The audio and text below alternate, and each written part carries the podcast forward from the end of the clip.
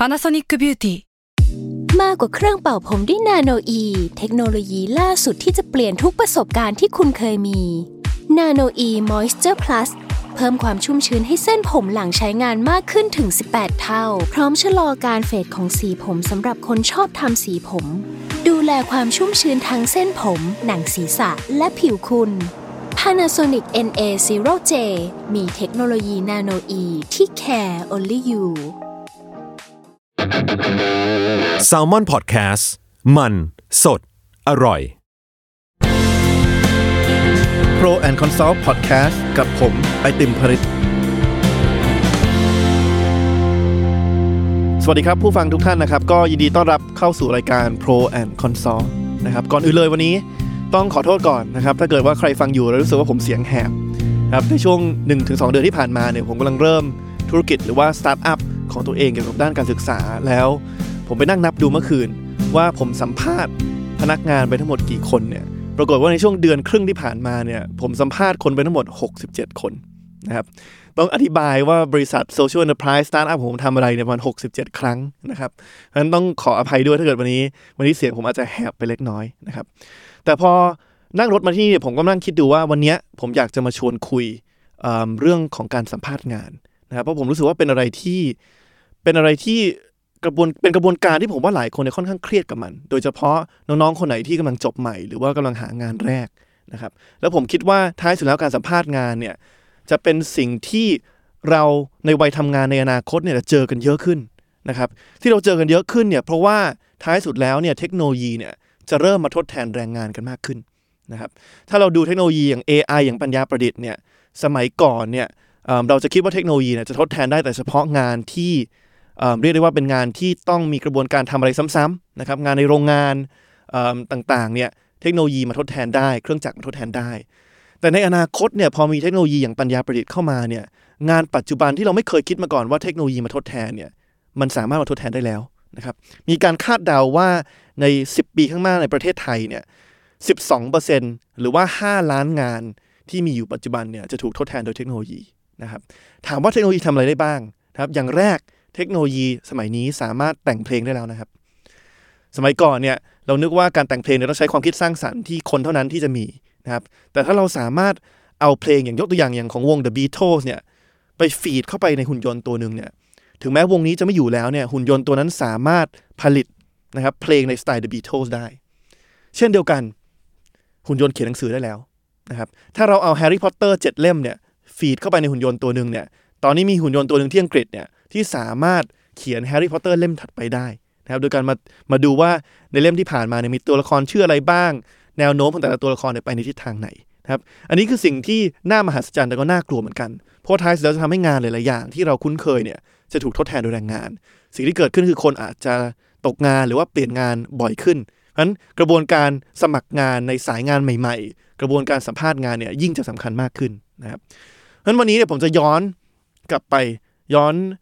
ผู้ฟังทุกคนกลับไปในในช่วงที่ผมสัมภาษณ์งานครั้งแรกในชีวิตนะครับงานแรกที่ผมไปสัมภาษณ์ในชีวิตเนี่ยเป็นงาน intern นะครับ intern ในช่วงฤดูร้อนหรือว่าปิดเทอมใหญ่ระหว่างปีหนึ่งและปี 2 ของมหาวิทยาลัยนะครับผมไปสมัครงานเนี่ยเป็นโครงการ intern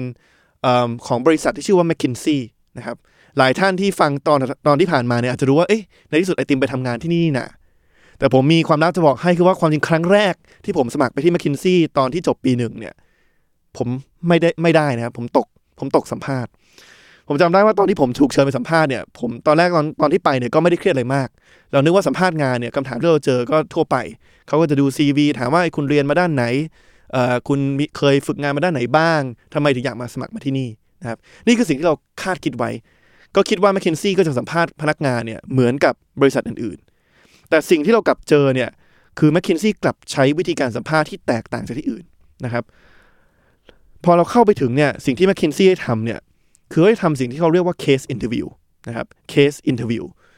สิ่งที่เขาทำคือเขาจะโยนข้อมูลมาให้หมดเลยนะครับอย่าลืมว่าบริษัทแมคคินซี่เนี่ยหน้าที่หลักของเราเนี่ยคือไปเป็น business analyst หรือไปช่วยวิเคราะห์ปัญหาเชิงยุทธศาสตร์ หรือว่าเชิงกลยุทธ์ให้กับทั้งบริษัทเอกชน แล้วก็หน่วยงานรัฐบาลนะครับฉะนั้นสิ่งที่เขาให้ทำเนี่ยคือเขาให้ทดลองงานจริงเลย เขาจะโยนข้อมูลมาเยอะมาก ข้อมูลกราฟนู่นกราฟนี่ข้อมูลผลสรุปบทสัมภาษณ์ของลูกค้าคนนู้นคนนี้ แล้วก็ถามให้เราวิเคราะห์ข้อมูลเยอะๆเนี่ย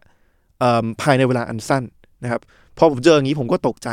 ต้องยอมรับว่าเตรียมตัวมาไม่ดีไปไม่เป็น พอรู้ผลก็ไม่ได้แปลกใจที่ที่ตกไปนะครับ แต่ว่าการที่ผมตกสัมภาษณ์ในปีนั้นเนี่ยก็เลยทำให้ปีหน้าพอผมมาสมัครงานจริงๆเนี่ยมาสมัครโครงการ intern ในปีสุดท้ายก่อนที่จะจบเนี่ยก็เลยทำให้ผมเตรียมความพร้อมได้ดีมาก พอเรามองย้อนกลับไปถึงประสบการณ์ครั้งนั้นเนี่ยยอมรับว่าตอนนั้นรู้สึกผิดหวังนะรู้สึกผิดหวังว่าเอ๊ะคุณไม่ได้บอกมาก่อนว่า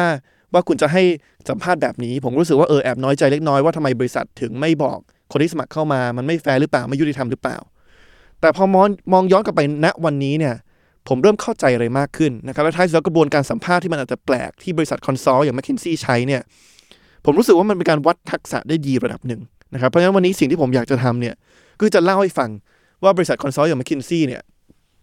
เขามีกระบวนการรับสมัครพนักงานแบบไหนบ้างนะครับแล้วก็เผื่อว่าใครจะสามารถหยิบเคล็ดลับต่างๆเนี่ยนำไปใช้ได้ในครั้งถัดไปที่ที่ที่คุณสมัครงาน อันนี้ไม่ได้แช่งให้ทุกคนตกงานนะครับ รู้ว่ากำลังจะเข้าปีใหม่ แล้วก็รู้ว่าหลายคนอาจจะกำลังหางานใหม่อยู่ ก็หวังว่าอาจจะมีเคล็ดลับอะไรที่ดึงไปใช้ได้นะครับกระบวนการการสมัครงานของบริษัท m c k เคนซี่หรือบริษัทคอนซัลท์เนี่ยส่วนมากมันจะแบ่งออกเป็น 3 ด่านนะครับด่านแรกเนี่ยเป็นด่านที่เหมือนกับ ทุกที่นะครับในทุกอุตสาหกรรมก็คือการยื่น CV หรือว่าเรซูเม่นะครับอันหนึ่งที่ผมจะใช้ให้ฟังก็คือว่าตอนที่ผมกลับมาทำงานที่ประเทศไทยช่วงแรกๆเนี่ยพอผมเข้ามาสกรีน CV ของคนที่สมัครเข้ามาในบริษัทเนี่ยยอมรับว่าผมแปลกใจมาก เพราะว่าตอนที่ผมเรียนอยู่ที่อังกฤษตอนมหาลัยเนี่ยที่ออกซฟอร์ดเนี่ยเขาก็จะมีการจัด session อยู่บ่อยๆ มาช่วยฝึกว่าโอเค คุณควรจะควรจะเขียน CV แบบไหนบ้าง มีอะไรอยู่ใน CV ไม่มีอะไรอยู่ใน CV พอผมมาสกรีน CV ของเด็กที่จบจากมหาวิทยาลัยไทยเนี่ย รูปร่างข้อมูลที่อยู่ใน CV เนี่ยมันแตกต่างมาก จากที่ผมเคยถูกสอนมา แล้วผมเข้าใจว่าที่ไทยเนี่ยสอนคนละแบบกัน อันแรกที่แปลกใจมากคือรูปนะครับ CV ไทยทุกทุกคนมีรูปหมดนะครับมีรูปหมดถ้าปกติน้อยก็เป็นรูปถ่ายหน้าเหมือนถ่ายพาสปอร์ตแต่บางทีก็จะมีรูปรับปริญญา มีรูปไปเที่ยวอะไรบ้างมีรูปสารพัดนะครับ อีกอย่างหนึ่งที่แตกต่างจากที่ผมเคยถูกสอนมาคือว่า เวลามี เด็กจากมหาลัยไทยสมัครเข้ามาเนี่ยหลายครั้ง CV หลายหน้าบางทีเพิ่งจบใหม่แต่ CV เป็น 5 หน้า 10 หน้า ในขณะที่สมัยก่อนเนี่ยผมถูกสอนว่า CV เนี่ยไม่ควรเกินหน้าเดียวนะครับยิ่งถ้าเกิดจบใหม่ยิ่งมีประสบการณ์ทำงานไม่ถึง 10 ปีเนี่ยไม่ควรเกินหน้าเดียวท้ายสุดเราต้องสรุปทุกอย่างให้เหลือหน้าเดียวได้ อันนี้เป็นสิ่งที่ผมประหลาดใจแต่โอเคแหละผมคิดว่ามันไม่ได้มีมีมีมีอะไรถูกผิดนะครับมีรูปไม่มีรูปกี่หน้าเนี่ยไม่มีอะไรถูกผิด แต่ผมก็เริ่มเจอ ข้อมูลบางอย่างที่ผมแปลกใจมากใน CV เหมือนกัน ที่ผมไม่ไม่แน่ใจนะครับ แล้วก็เพิ่งเจอมาหมาดๆเมื่อเดือนที่แล้วเนี่ยไม่แน่ใจว่าทำไมต้องมีนะครับ บางคนใส่ส่วนสูง บางคนใส่น้ำหนักนะครับ แต่ที่ผมประหลาดใจที่สุดนอกจากส่วนสูงกับน้ำหนักเนี่ย คือบางคนใส่กรุ๊ปเลือด อันนี้ผมงงจริงๆแล้วว่าเอ๊ะมาสมัครเป็น graphic design ที่บริษัทผมเนี่ยทำไมถึงต้องใส่ว่าเป็นกรุ๊ปเลือด O หรือกรุ๊ปเลือด B นะครับผมไม่แน่ใจว่า คือคาดหวังว่าผมจะเอาไปดูดวงหรืออะไรนะครับแต่ว่าโอเค อันนี้เป็นเรื่องเรื่องเรื่องเรื่องเฮฮานะครับแต่ท้ายสุดแล้วเนี่ยพอเราถามว่าต้องใส่อะไรใน CV บ้างเนี่ยบริษัทอย่าง m c k เคนซี่เนี่ยและผมเชื่อว่าบริษัทในอุตสาหกรรมอื่นก็คิดเหมือนกัน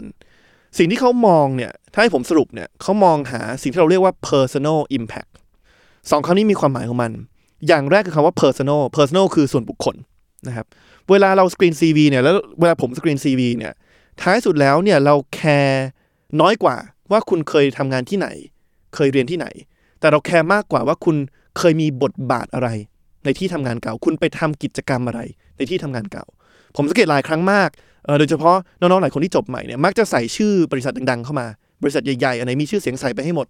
แต่พอเราไปดูจริง ๆ แล้วเนี่ยเราจะเห็นว่างานที่เขาไปทำให้บริษัทนั้นเนี่ยมันอาจจะไม่ได้เยอะเท่ากับงานที่อีกคนหนึ่งทำที่บริษัทเล็ก ๆ นะครับเพราะฉะนั้นสิ่งที่ผมพยายามจะจะสื่อวันนี้เนี่ยก็คือว่าอย่าไปเครียดมาก ว่าคุณเคยทำงานในบริษัทที่มีชื่อเสียงหรือไม่มีชื่อเสียง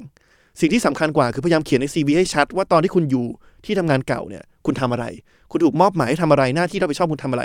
แล้วคุณลงมือทำอะไรไปบ้างนะครับ อันนี้คือสิ่งที่เราเรียกว่า personal นะครับ พยายามทำให้อ่าน CV resume ของคุณแล้วเนี่ย มันแตกต่างจากคนที่ทำงานอยู่ที่บริษัทเดียวกับคุณแต่ว่าท้ายสุดแล้วสองคนในบริษัทเดียวกันจะทำหน้าที่แตกต่างกันไป พยายามเขียนให้มันชัดว่าหน้าที่ของคุณเนี่ยทำอะไร อันที่สองคือคำว่า impact นะ personal impact คำที่สองคำว่า impact คำว่า impact แปลว่าผลลัพธ์นะผลกระทบ สังเกตว่าหลายคนเวลาอธิบาย หรือว่าเขียนใน CV ว่าตัวเองทำอะไรที่งานเก่าเนี่ยจะเขียนว่าตัวเองทำกิจกรรมอะไรไปบ้างนะครับผมมีหน้าที่ตรวจเอกสาร ผมมีหน้าที่วิเคราะห์ปัญหาต่างๆ ผมมีหน้าที่ไปเจรจากับลูกค้า แต่สิ่งที่น้อยน้อยคนเขียนเนี่ยคือสิ่งที่เขาทำไปกิจกรรมที่ทำไปเนี่ยมันส่งผลลัพธ์อะไร ซึ่งนี้สำคัญมากนะครับท้ายสุดแล้วเนี่ยทุกคนที่มีตำแหน่งเดียวกันเนี่ยทำกิจกรรมเหมือนกันหมดแหละแต่สิ่งที่มันจะทำให้คุณแตกต่างจากคนอื่นเนี่ยคุณสามารถเขียนได้ไหมว่ากิจกรรมที่คุณทำเนี่ยมันนำไปสู่ผลลัพธ์อะไร เช่น คุณเจรจากับลูกค้านำไปสู่การลดราคาที่เขาตั้งไว้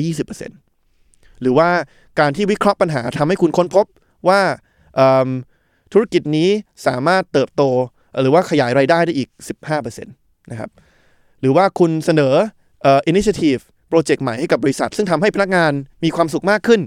ออสองเท่าตัวนะครับเพราะฉะนั้นการใส่ช่วงท้ายตรงนี้ว่ากิจกรรมที่คุณทำไปเดี๋ยวมันส่ง impact หรือว่าส่งผลลัพธ์อะไรบ้างเนี่ยจะทำให้ให้คนที่สกรีน CV เนี่ยรู้สึกว่าอยากจะอยากจะรับคุณเข้ามาทำงานมากขึ้น เพราะว่ามันมีผลลัพธ์หรือว่าผลงานที่ที่ชัดเจนนะครับ อันนี้คือในส่วนของของ CV นะครับแล้วก็ทิ้งท้ายในด่านแรกเนี่ยคือว่าท้ายสุดแล้วใครที่เขียน CV resume อยู่เนี่ย ใช้เวลานิดนึงนะครับในการเช็คพวกรายละเอียด พวกตัวสะกดนะครับถามว่ามันจำเป็นไหมที่มาทำงานตรงนี้แล้วจะต้องสะกดทุกอย่างเป๊ะมันไม่จำเป็นหรอกครับ แต่ว่าท้ายสุดแล้วเนี่ยการที่เรามีตัวสะกดตัวไหนที่ผิดเนี่ยมันแสดงให้เห็นว่าเราอาจจะเป็นคนที่ไม่ได้รับผิดชอบเพียงพอที่จะมาเช็คทุกตัวเพราะอันนี้ อันนี้ก็เตือนทุกคนเหมือนกันว่ามันส่งผลกระทบเหมือนกันในฐานะ คนที่ปัจจุบันเนี่ยต้อง screen CV เยอะมากเนี่ยถ้าเราเห็นตรงไหนสะกดผิดเนี่ยเราจะเริ่มเราจะเราจะเริ่มเอะใจแล้วว่าคนนี้เป็นคนที่อยากสมัครมาที่นี่จริงหรือเปล่านะครับ อันนั้นด่านหนึ่งน่าจะไม่แตกต่างจากที่อื่นมากนะครับด่านที่สองก็คือการทำข้อสอบ อันนี้ก็ไม่น่าแตกต่างจากจากจากหลายบริษัทที่เขาจะมีข้อสอบของตัวเอง ข้อสอบของบริษัท m c k เคนซี่หรือบริษัท consult ในส่วนมากจะทดสอบการคิดวิเคราะห์นะครับก็อาจจะมีเรื่องของการเอาบทความหลายตัวมา แล้วก็ให้มาจับใจความว่าอะไรสำคัญสุด อาจจะมีการมีคำถามเลข แต่ไม่ใช่คำถามคำถามเลขที่แบบเทคนิคแบบค a l c u l u s algebra แต่ว่าคำถามเลขที่ให้พยายามวิเคราะห์ ถึงผลกระทบทางเศรษฐกิจผลกระทบทางธุรกิจต่าง นะครับดูว่าคุณเข้าใจวิธีการคำนวณเลขต่างๆไหมนะครับอันนี้ไม่มีอะไรมากผมจะข้ามไปเร็วๆนะครับแต่ว่าจะทิ้งท้ายว่าสำหรับใครที่เป็นผู้ประกอบการที่ต้องการรับสมัครพนักงานใหม่เนี่ยผมรู้สึกว่าการมีข้อสอบเนี่ยความจริงเป็นเรื่องที่ดีนะครับ เพราะว่าเวลาเราสัมภาษณ์คนเนี่ยมันหลีกเลี่ยงไม่ได้ว่าท้ายสุดแล้วเนี่ยทุกคนจะมี bias หรือว่ามีอคตินะครับเราอาจจะพูดพูดจาถูกคอกับคนหนึ่งเราก็รู้สึกว่าเออคนนี้น่าจะทำงานดีทั้งที่ความจริงเนี่ยเราแค่ชอบเขาเป็นการส่วนตัวนะครับคุยเขาถูกคอ หรือว่าบางคนอาจจะพูดไม่เก่งแต่ความจริงทำงานดี พอเจอสัมภาษณ์เข้าไปปุ๊บเนี่ยท้ายสุดแล้วก็อาจจะเสียโอกาสตรงนั้นไปนะครับเพราะฉะนั้นการมีข้อสอบเนี่ยผมว่าเป็นเป็นการวัดที่ค่อนข้าง objective ที่สุดเเป็นธรรมที่สุดแหละว่าคุณวัดที่ความสามารถจริงนะครับเพราะฉะนั้นที่ m c k เคนซี่เนี่ยอันนี้คือ 2 ด่านแรก ซึ่งไม่น่าจะแตกต่างที่อื่นมากก็คือว่า CV สกรีนเสร็จปุ๊บ ก็มาทำข้อสอบ ถ้าคะแนนโอเคปุ๊บ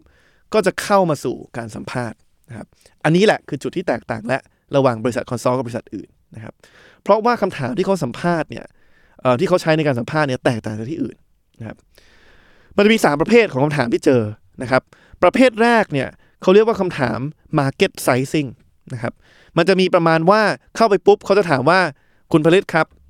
คุณคิดว่าประเทศนี้ในประเทศไทยเนี่ยมี7 e เ e ่ e อกี่สาขาครับอันนี้เป็นคำถามที่ที่เคยมีคนเจอนะครับ7 e เ e ่ e อมีกี่สาขา ที สิ่งที่เขาคาดหวังเนี่ยเขาไม่ได้คาดหวังให้คุณรู้ เขาไม่ได้คาดหวังว่าเอออาทิตย์ที่แล้วสงสัยคุณไป Google ดูแน่นอนเลยว่า7 e เ e ่ e มีกี่สาขา แล้วก็จำได้ว่ามันคือ 763 หรือมันคือ 1,328 แต่สิ่งที่เขาต้องการจะทดสอบคุณเนี่ยคือในวันที่คุณไม่รู้ข้อมูลตรงนี้คุณมีกระบวนการคิดยังไงครับอีกคำถามหนึ่งที่เพื่อนผมเคยเจอก็คือว่า เขาจะถามว่าคิดว่าเอยอดขายผ้าอนามัยในประเทศไทยเนี่ยต่อปีเนี่ยอยู่ที่เท่าไหร่ แน่นอนผมไม่คิดว่ามีใครรู้นะครับ ผมหวังว่าไม่มีใครรู้ตรงนี้นะครับ ยกเว้นว่าคุณเป็นบริษัทขายผ้าอนามัยจริง ๆ แต่ว่าสิ่งที่เขาพยายามจะทดสอบคือว่าเออคุณมีกระบวนการคิด เพื่อนนำไปสู่คำตอบ ให้มันใกล้เคียงที่สุดในอย่างไรนะครับคำถามประเภทอย่างเงี้ยเป็นประเภทที่ผมชอบใช้มาก และปัจจุบันผมก็ใช้สำหรับพนักงานที่สมัครเข้ามาในในในในตำแหน่ง business analyst หรือว่าคนที่ต้องมาวิเคราะห์ในบริษัทผมเหมือนกัน โดยโจทย์ที่ผมให้เขาเนี่ยอาจจะไม่ได้ไม่ได้พิสดารเท่ากับผ้าอนามัยหรือ7 e เ e ่ e อผมแค่ถามเขาว่า ให้คิดว่าให้คำนวณให้ผมหน่อยว่ายอดขายกาแฟตลอดปีในประเทศไทยอยู่ที่เท่าไหร่ท้ายสุดแล้วเนี่ยผมไม่ได้ต้องการให้เขารู้ว่ามีความรู้ว่ายอดขายกาแฟเท่าไหร่ แต่คำถามที่ผมต้องการเห็นเนี่ยคือกระบวนการวิธีการคิดนะครับซึ่งมันไม่ได้แบบมีแบบเดียวที่ถูก ไม่ได้มีกระบวนการเดียวที่ถูก แต่ว่าสองวิธีการที่ผมได้ยินแล้วผมรู้สึกชื่นใจเนี่ยคือวิธีการคิดที่เป็นระบบนะครับตัวอย่างแรกเนี่ยคือมีบางคนเข้ามาปุ๊บเนี่ยพอได้ยินคำถามนี้เขาจะเริ่มคิดจากในส่วนของดีมานแล้ว ว่าโอเค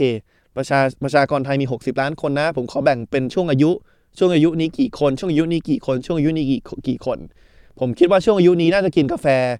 ไม่ทานเลย สมมติเด็กไม่น่าจะทานเลยนะครับ สมมติคนวัยทำงานอาจจะทานวันละกี่แก้วนะครับ คนสูงอายุอาจจะทานน้อยลงมาหน่อย เสร็จแล้วก็มาคำนวณว่าโอเค ในกลุ่มอายุเท่านี้เนี่ยจะมีคนที่ซื้อกาแฟถ้วยละร้อยบาท Starbucks กี่คนนะครับหรือว่าสัดส่วนสัดส่วนเท่าไหร่ ซื้อกาแฟที่ถูกลงมาหน่อยเท่าไหร่นะครับแล้วก็คิดออกมา ก็จะมีการแบ่งกระบวนการที่ชัดเจน มีการสตรัคเจอร์หรือว่าแบ่งโจทย์เนี่ยมาเป็นโจทย์ย่อยๆ อย่างชัดเจนนะครับนี่การคิดเป็นระบบ แต่อย่างที่บอกคือการคิดเป็นระบบมันไม่ได้มีวิธีเดียวนะครับแล้วผมคิดว่านี่สำคัญมากในเรื่องของการศึกษา หรือว่าในเรื่องของการเวลาเราถามคำถามอะไรไปเนี่ยคือมันห้ามมีวิธีเดียวที่ถูกนะครับ อีกวิธีหนึ่งที่ผมเคยได้ยินก็คือว่ามีน้องที่กำลังจะเข้ามาทำงานกับผมอาทิตย์หน้าแล้วเนี่ยเขาให้คำตอบไปคิดอีกแนวหนึ่ง คือไม่ได้คิดในมุมที่ว่าประชากรกี่คนอยากทานกาแฟ แต่เขาไปคิดว่าโอเคอหนูขอดูร้านกาแฟร้านหนึ่งก่อน ว่าร้านนี้เปิดกี่ชั่วโมงนะครับมีแคชเชียร์กี่ที่ในช่วงที่ช่วงเช้าก่อนทำงานกับช่วงช่วงหลังเลิกงานเนี่ยอาจจะมีคนเข้ามาเยอะหน่อย เพราะฉะนั้นเนี่ยพนักงานคนหนึงอาจจะขายกาแฟได้ได้ตลอดเวลาก็คือไม่มีช่วงพักนั้นก็มาคิดว่าโอเค ใช้เวลากี่นาทีทำกาแฟถ้วยหนึ่งเพราะฉะนั้นชั่วโมงหนึ่งขายได้กี่ถ้วยนะครับในช่วง ช่วงที่คนไม่เยอะหน่อยอาจจะมีช่วงพักบ้าง เพราะฉะนั้นขายกาแฟได้กี่ถ้วยครับแล้วก็เอาตรงเนี้ยมาคูณกับจำนวนสาขาร้านกาแฟทั่วประเทศ จะเห็นได้ว่า 2คำตอบเนี่ยแตกต่างกันนะครับคนหนึงไปดูด้านฝั่งดีมานอีกคนหนึงไปดูด้านฝั่งของร้านกาแฟ แต่ว่าทั้งสองทั้งสองคนเนี่ยสามารถแสดงให้เห็นได้ว่าเขามีความคิดเป็นระบบ และเป็นคนที่ผมเชื่อมั่นว่า ไม่ว่าจะเจอคำถามว่าเป็นยอดขายกาแฟ ยอดขายผ้าอนามัยจำนวนสาขา7 e เ e ่ e อจำนวนพอดแคสต์ที่มีอยู่ในประเทศไทยคิดได้หมด นะครับคำตอบถูกผิดไม่รู้ใกล้เคียงตัวเลขจริงไม่รู้ แต่ว่าอย่างน้อยมีการคิดที่เป็นระบบ อันนี้คำถามประเภทที่หนึ่งนะครับคำถามประเภทที่สองเนี่ยของที่บริษัท m c k เคนซี่เขาใช้เนี่ยเขาเรียกว่าคำถามแบบ case interview อย่างที่บอกคือเขาจำลองงาน พอเข้าไปปุ๊บเนี่ยเขาจะบอกโอเคคุณพริษฐ์ครับ ให้ลองคิดว่าวันนี้ลูกค้าคุณคือบริษัทซูเปอร์มาร์เก็ตที่ต้องการจะขยายตัวเข้าไปในต่างประเทศนะครับ สมมติต้องการขยายตัวเข้าไปในประเทศอินโดนีเซียนะครับ วิเคราะห์ให้ผมหน่อย ว่าบริษัทควรจะเข้าไปในประเทศนี้ไหม แล้วก็หยุดแค่นี้ ไม่ให้ข้อมูลเพิ่มเติมนะครับ หยุดแค่นี้ หน้าที่ของผมในชั่วโมงถัดไปในการสัมภาษณ์เนี่ย คือต้องไม่ใช่แค่ต้องตอบคำถามเขา แต่ต้องถามคำถามเขาด้วยนะครับเขาจะมีข้อมูลอยู่ในมือเยอะมาก ถ้าเราถามคำถามไม่ถูกจุดเนี่ยเขาจะไม่ให้ข้อมูลตรงนั้นนะครับฉะนั้นอันนี้เป็นความท้าทายมากที่ถ้าเกิดใครไม่เคยสมัครมาบริษัท consult ก่อนเนี่ยจะเริ่มไปไม่ถูกแล้วว่าเราจะไปยังไงต่อ นะครับท้ายสุดแล้วในสิ่งที่เขาทดสอบคือการ structure กระบวนการแก้ไขปัญหา มันต้องเริ่มต้นอย่างแรกเนี่ยคือการนิยามคำนิยามปัญหาก่อนนะครับสมมุติว่าโจทย์ในวันนั้นคือว่าโอเคเอคุณให้คำปรึกษาผมหน่อยว่าทำยังไงให้บริษัทผมดีขึ้นเนี่ยสิ่งที่เขาคาดหวังคืออคนที่เข้ามาสัมภาษณ์เนี่ยต้องถามเขากลับไป ว่าเวลาบอกว่าบริษัทดีขึ้นเนี่ยมันกว้างไปไอ้คำว่าดีขึ้นของเขาเนี่ยหมายความว่าอะไร ดีขึ้นหมายถึงลูกค้ามากขึ้น ดีขึ้นหมายถึง กำไรสูงขึ้น ดีขึ้นหมายถึงคุณภาพของสินค้ามากขึ้นหรือเปล่า เขาต้องการเห็นผู้สมัครที่พยายามจะตีคำถามให้มันแคบลงมาเรื่อยๆนะครับเพื่อให้เฉพาะเจาะจงขึ้นนะครับท้ายสุดแล้วเนี่ยอันนี้เป็นปัญหาที่ผมว่าเราเจอกันตลอด บางครั้งเนี่ยเราเจอเจ้านายเราสั่งงาน บอกว่าเออแบบช่วยทำตรงนี้ให้ดีขึ้นหน่อยช่วยไปดูให้หน่อยว่าทำอันนี้ให้ดีขึ้นยังไงไอ้คำว่าดีขึ้นมันกว้างเกินไปนะครับท้ายสุดแล้วเนี่ยเราต้องพยายามถามคำถามเพื่อที่จะชี้แจงแล้วก็ตีโจทย์ให้มันแคบลงมาเรื่อยๆ ถ้าโจทย์ยิ่งแคบลงเนี่ยเรายิ่งแก้ปัญหาได้สิ่งที่สองที่เขาอยากเห็นคือการสามารถสตรัคเจอร์ปัญหาได้นะครับ ผมยกตัวอย่างปัญหาหนึ่งที่เราเจอกันตลอดเอิ่มหลายคนอาจจะเจอในช่วงในช่วงปีใหม่ก็คือว่าปีใหม่นี้ไปทำอะไรดีนะครับ สมมุติว่าสมมุติว่าคุณพ่อคุณแม่คุณบอกว่า วิเคราะห์ให้หน่อยว่าปีใหม่นี้ครอบครัวเราควรจะไปเที่ยวที่ไหนนะครับสิ่งที่บริษัทอย่างไม่เคนซี่เขาต้องการเห็นคือว่าเราสามารถจำแนกปัจจัยต่าง ที่เราต้องการจะวิเคราะห์เนี่ยอย่างเป็นระบบได้หรือเปล่านะครับเขาไม่ต้องการเห็นคนกระโดดเข้าไปเลยว่าโอเคคุณควรจะไปญี่ปุ่นเพราะว่าญี่ปุ่นสวยมากนะครับแต่เขาต้องการเห็นว่าโอเค เราต้องมาวิเคราะห์แตกออกมาว่า เวลาเรามาประเมินว่าสถานที่ท่องเที่ยวไหนน่าไปเนี่ยมันมีปัจจัยอะไรบ้าง เช่น ปัจจัยในเรื่องความดึงดูดของสถานที่ ซึ่งอาจจะประกอบไปด้วย มีสถานที่ท่องเที่ยวใหม่ไหมอากาศดีไหมนะครับอาหารอร่อยไหมปัจจัยที่สองจะเป็นความสะดวกสบายสะดวกสบายในการเดินทาง มีไฟ ลงตรงที่ที่เมืองนั้น ความสะดวกสบายในการเดินทางระหว่างเมือง มีรถไฟที่ที่ที่ตรงเวลารวดเร็ว ความสะดวกสบายในการขอวีซ่า ประเทศนี้อาจจะไม่ต้องขอวีซ่าเลยนะครับ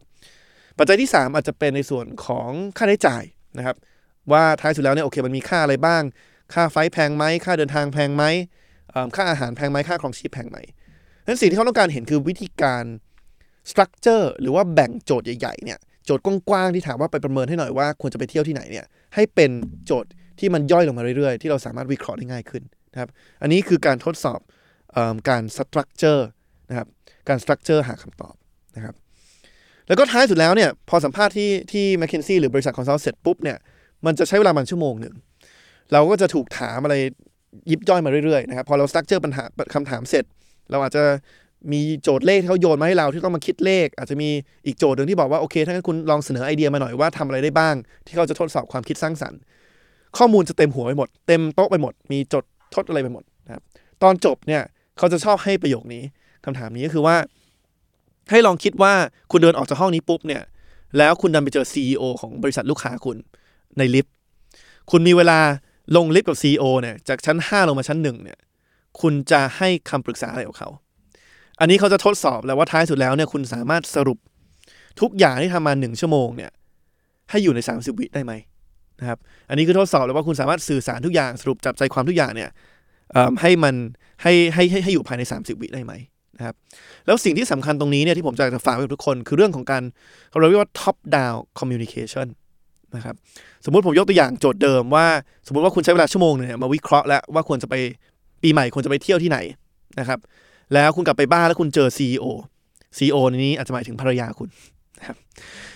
ถามว่าโอเคควรจะไปเที่ยวที่ไหนมีเวลา 30 วินะครับ ก่อนที่จะโมโหนะครับ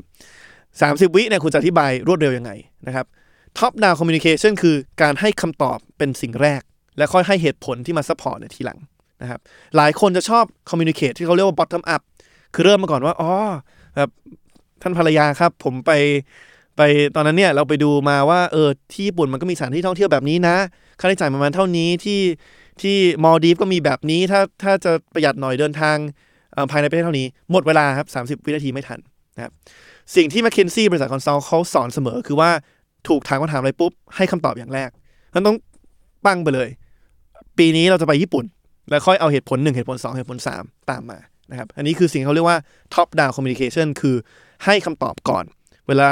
ใครขอคำปรึกษาเราเนี่ยให้คำตอบก่อนแล้วค่อยให้ให้เหตุผลตามมาทีหลังนะครับ อันนี้ก็เป็นทริคที่ผมก็ต้องปรับตัวเหมือนกัน ผมจำได้พอผมลาออกจากบริษัท แล้วก็ไปไปทำงานการเมืองเนี่ยเเวลาเราโดนถามคำถามเเวลาสัมภาษณ์การเมืองเนี่ยบางทีมันเราถูกรู้สึกว่าเราถูกบีบบังคับให้ตอบ คุณเห็นด้วยกับนโยบายนี้ไหมปังมาเลย เราก็รู้สึกว่าโอเค ถ้าเราอยากจะพูดทั้งข้อดีข้อเสียทั้ง pro and con เนี่ยเราก็ต้องค่อยๆ มาพิจารณาทีละปัจจัยทีละปัจจัย ผมจำได้ผมก็จะมักพยายามจะหลีกเลี่ยงตอบฟันธงไปเลยว่าเห็นด้วยไม่เห็นด้วยแต่พยายามจะครอบพิจารณาทุกมุมนะครับ แล้วพอวันหนึ่งเนี่ยผมก็ไปเจอ manager หรือว่าเจ้านายเก่าผมที่บริษัท แล้วเขาก็มาให้ feedback ผมนะครับว่าเนี่ยพี่ดูสัมภาษณ์ไอติมมาตลอดเลยนะ พี่พี่อึดอัดนิดนึงว่าไอติมจำไม่ได้เหรอว่าไอติมเรียนอะไรมาที่ m c k เคนซี่สามปี top down communication ถามอะไรฟันธงไปก่อน เห็นด้วยไม่เห็นด้วยให้คำตอบไปก่อน ค่อยให้เหตุผลตามมาทีหลัง ไม่ใช่มามาล่ายาวถึงเหตุผลนะครับงั้นช่วงหลังๆเนี่ยผมก็จะมาปรับตัวมากขึ้นแล้ว เราก็มานึกออกแล้วว่า เออ จริงว่ะสิ่งที่เราเรียนที่ที่ m c k เคนซี่เนี่ยความจริงมันเอามาใช้ได้กับการเมืองเหมือนกันนะครับเพราะฉะนั้นนี้ผมฝากไว้เรื่องเรื่อง top down communication นะครับอันนี้คือกระบวนการสัมภาษณ์ หรือว่าการสมัครงานของออบริษัท m c k เคนซี่หรือว่าบริษัท consult ทั่วไปนะครับก็จะเห็นว่ามันก็จะมี สูตรของมันที่อาจจะแตกต่างจากบริษัทอื่นไปบ้างนะครับเพราะฉะนั้นใครที่สนใจเนี่ยความจริงหนังสือที่ผมคิดว่าเขียนดีมากเนี่ยมันชื่อว่า Case Interview Secret โดยคนที่ชื่อว่า Victor Cheng นะครับใครที่กำลังอาจจะจบมาแล้วกำลังคิดว่าเอออยากลองไปสมัครงานที่บริษัท consult ดู McKinsey Bain BCG PwC อะไรนี้ลองลองซื้อหนังสือนี้ไปอ่านนะครับแล้วจะเข้าใจมากขึ้นถึงสิ่งที่ผมพยายามจะอธิบายว่าวิธีการสัมภาษณ์ของเขาแตกต่างจากที่อื่นอย่างไรนะครับที่ทิ้งท้ายเนี่ยผมเอทิ้งท้ายไว้ เออเป็นคำแนะนำก็แล้วกันนะครับสามอย่างสำหรับใครที่กำลังหางานใหม่นะครับ แล้วก็กำลังจะผ่านกระบวนการสมัครงานนะครับอย่างแรกเนี่ยคืออยากจะบอกว่า attitude เนี่ยหรือทัศนคติเนี่ยผมคิดว่าสำคัญมากนะเพราะว่าผมสัมภาษณ์ 67 คนที่ผ่านมาเนี่ยที่สมัครเข้ามาบริษัทผมเนี่ยสิ่งที่มันจะคิดอยู่ในหัวของคนสัมภาษณ์เสมอเนี่ยคือเราอยากจะทำงานกับคนที่นั่งอยู่ตรงข้ามเราไหมนะครับ เพราะฉะนั้นอันนี้เป็นเป็นเป็นคำถามที่สำคัญมากเพราะฉะนั้นท้ายสุดแล้วเนี่ยถึงแม้คุณจะตอบถูกตอบผิดยังไงเนี่ย attitude เนี่ยผมคิดว่าสำคัญมาก เพราะว่าท้ายสุดแล้วการสัมภาษณ์งานเนี่ยคือการมาทดสอบว่าคุณอยากจะทำงานกับเขาไหมถึงแม้คุณจะเก่งมากความสามารถดีมากประสบการณ์ตรงเยอะมาก แต่พอคุยกันแล้วมันมันรู้สึกว่าทัศนคติมันจูนกันไม่ได้ แล้วหรือว่าคนที่สัมภาษณ์ผู้สมัครแต่ละคนมีความรู้สึกว่าผู้สมัครคนนั้นเนี่ยอาจจะมีทัศนคติที่ที่ไม่ดีต่อการทำงานเนี่ย ท้ายสุดแล้วเนี่ยถึงจะเก่งแค่ไหนเนี่ยอาจจะไม่ได้มีโอกาสได้เข้าไปทำงานตรงนั้นนะครับคำแนะนำที่สองที่อยากจะฝากก็คือว่าคนจริงการสัมภาษณ์เนี่ยมันเป็นมันเป็นการการดูใจกันทั้งสองทางนะ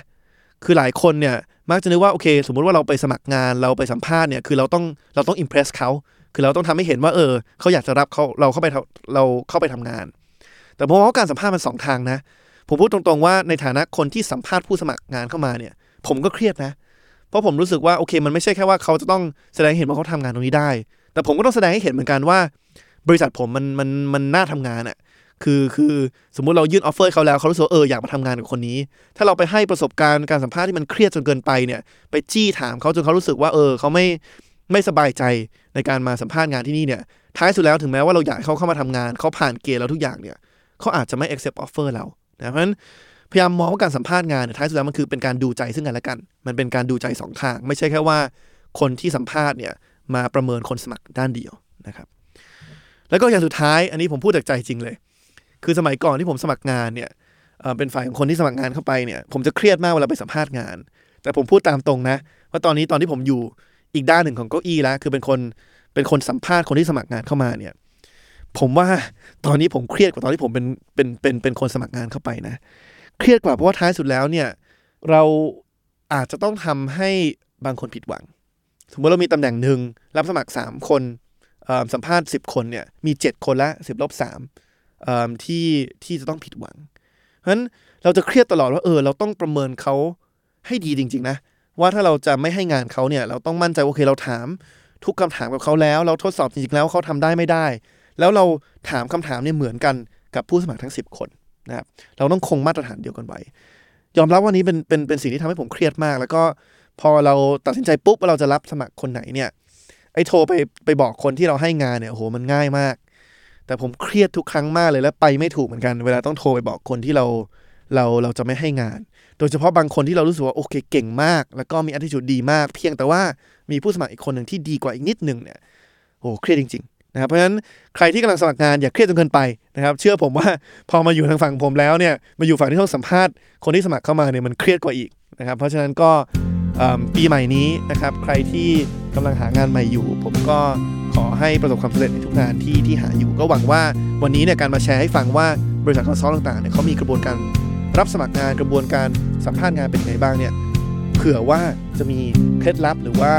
แง่มุมอะไรที่สามารถนำไปใช้ได้ในการสมัครงานของคุณนะครับยังไงก็วันนี้ฝากไว้เท่านี้ก่อนนะครับแล้วก็ติดตามรายการ Pro and Consult ได้อีกนะครับทุกวันพุธกับผมพริศวัชรศิลป์นะครับทุกช่องทางของ s ซ m o n Podcast ลาไปก่อนขอบคุณมากครับ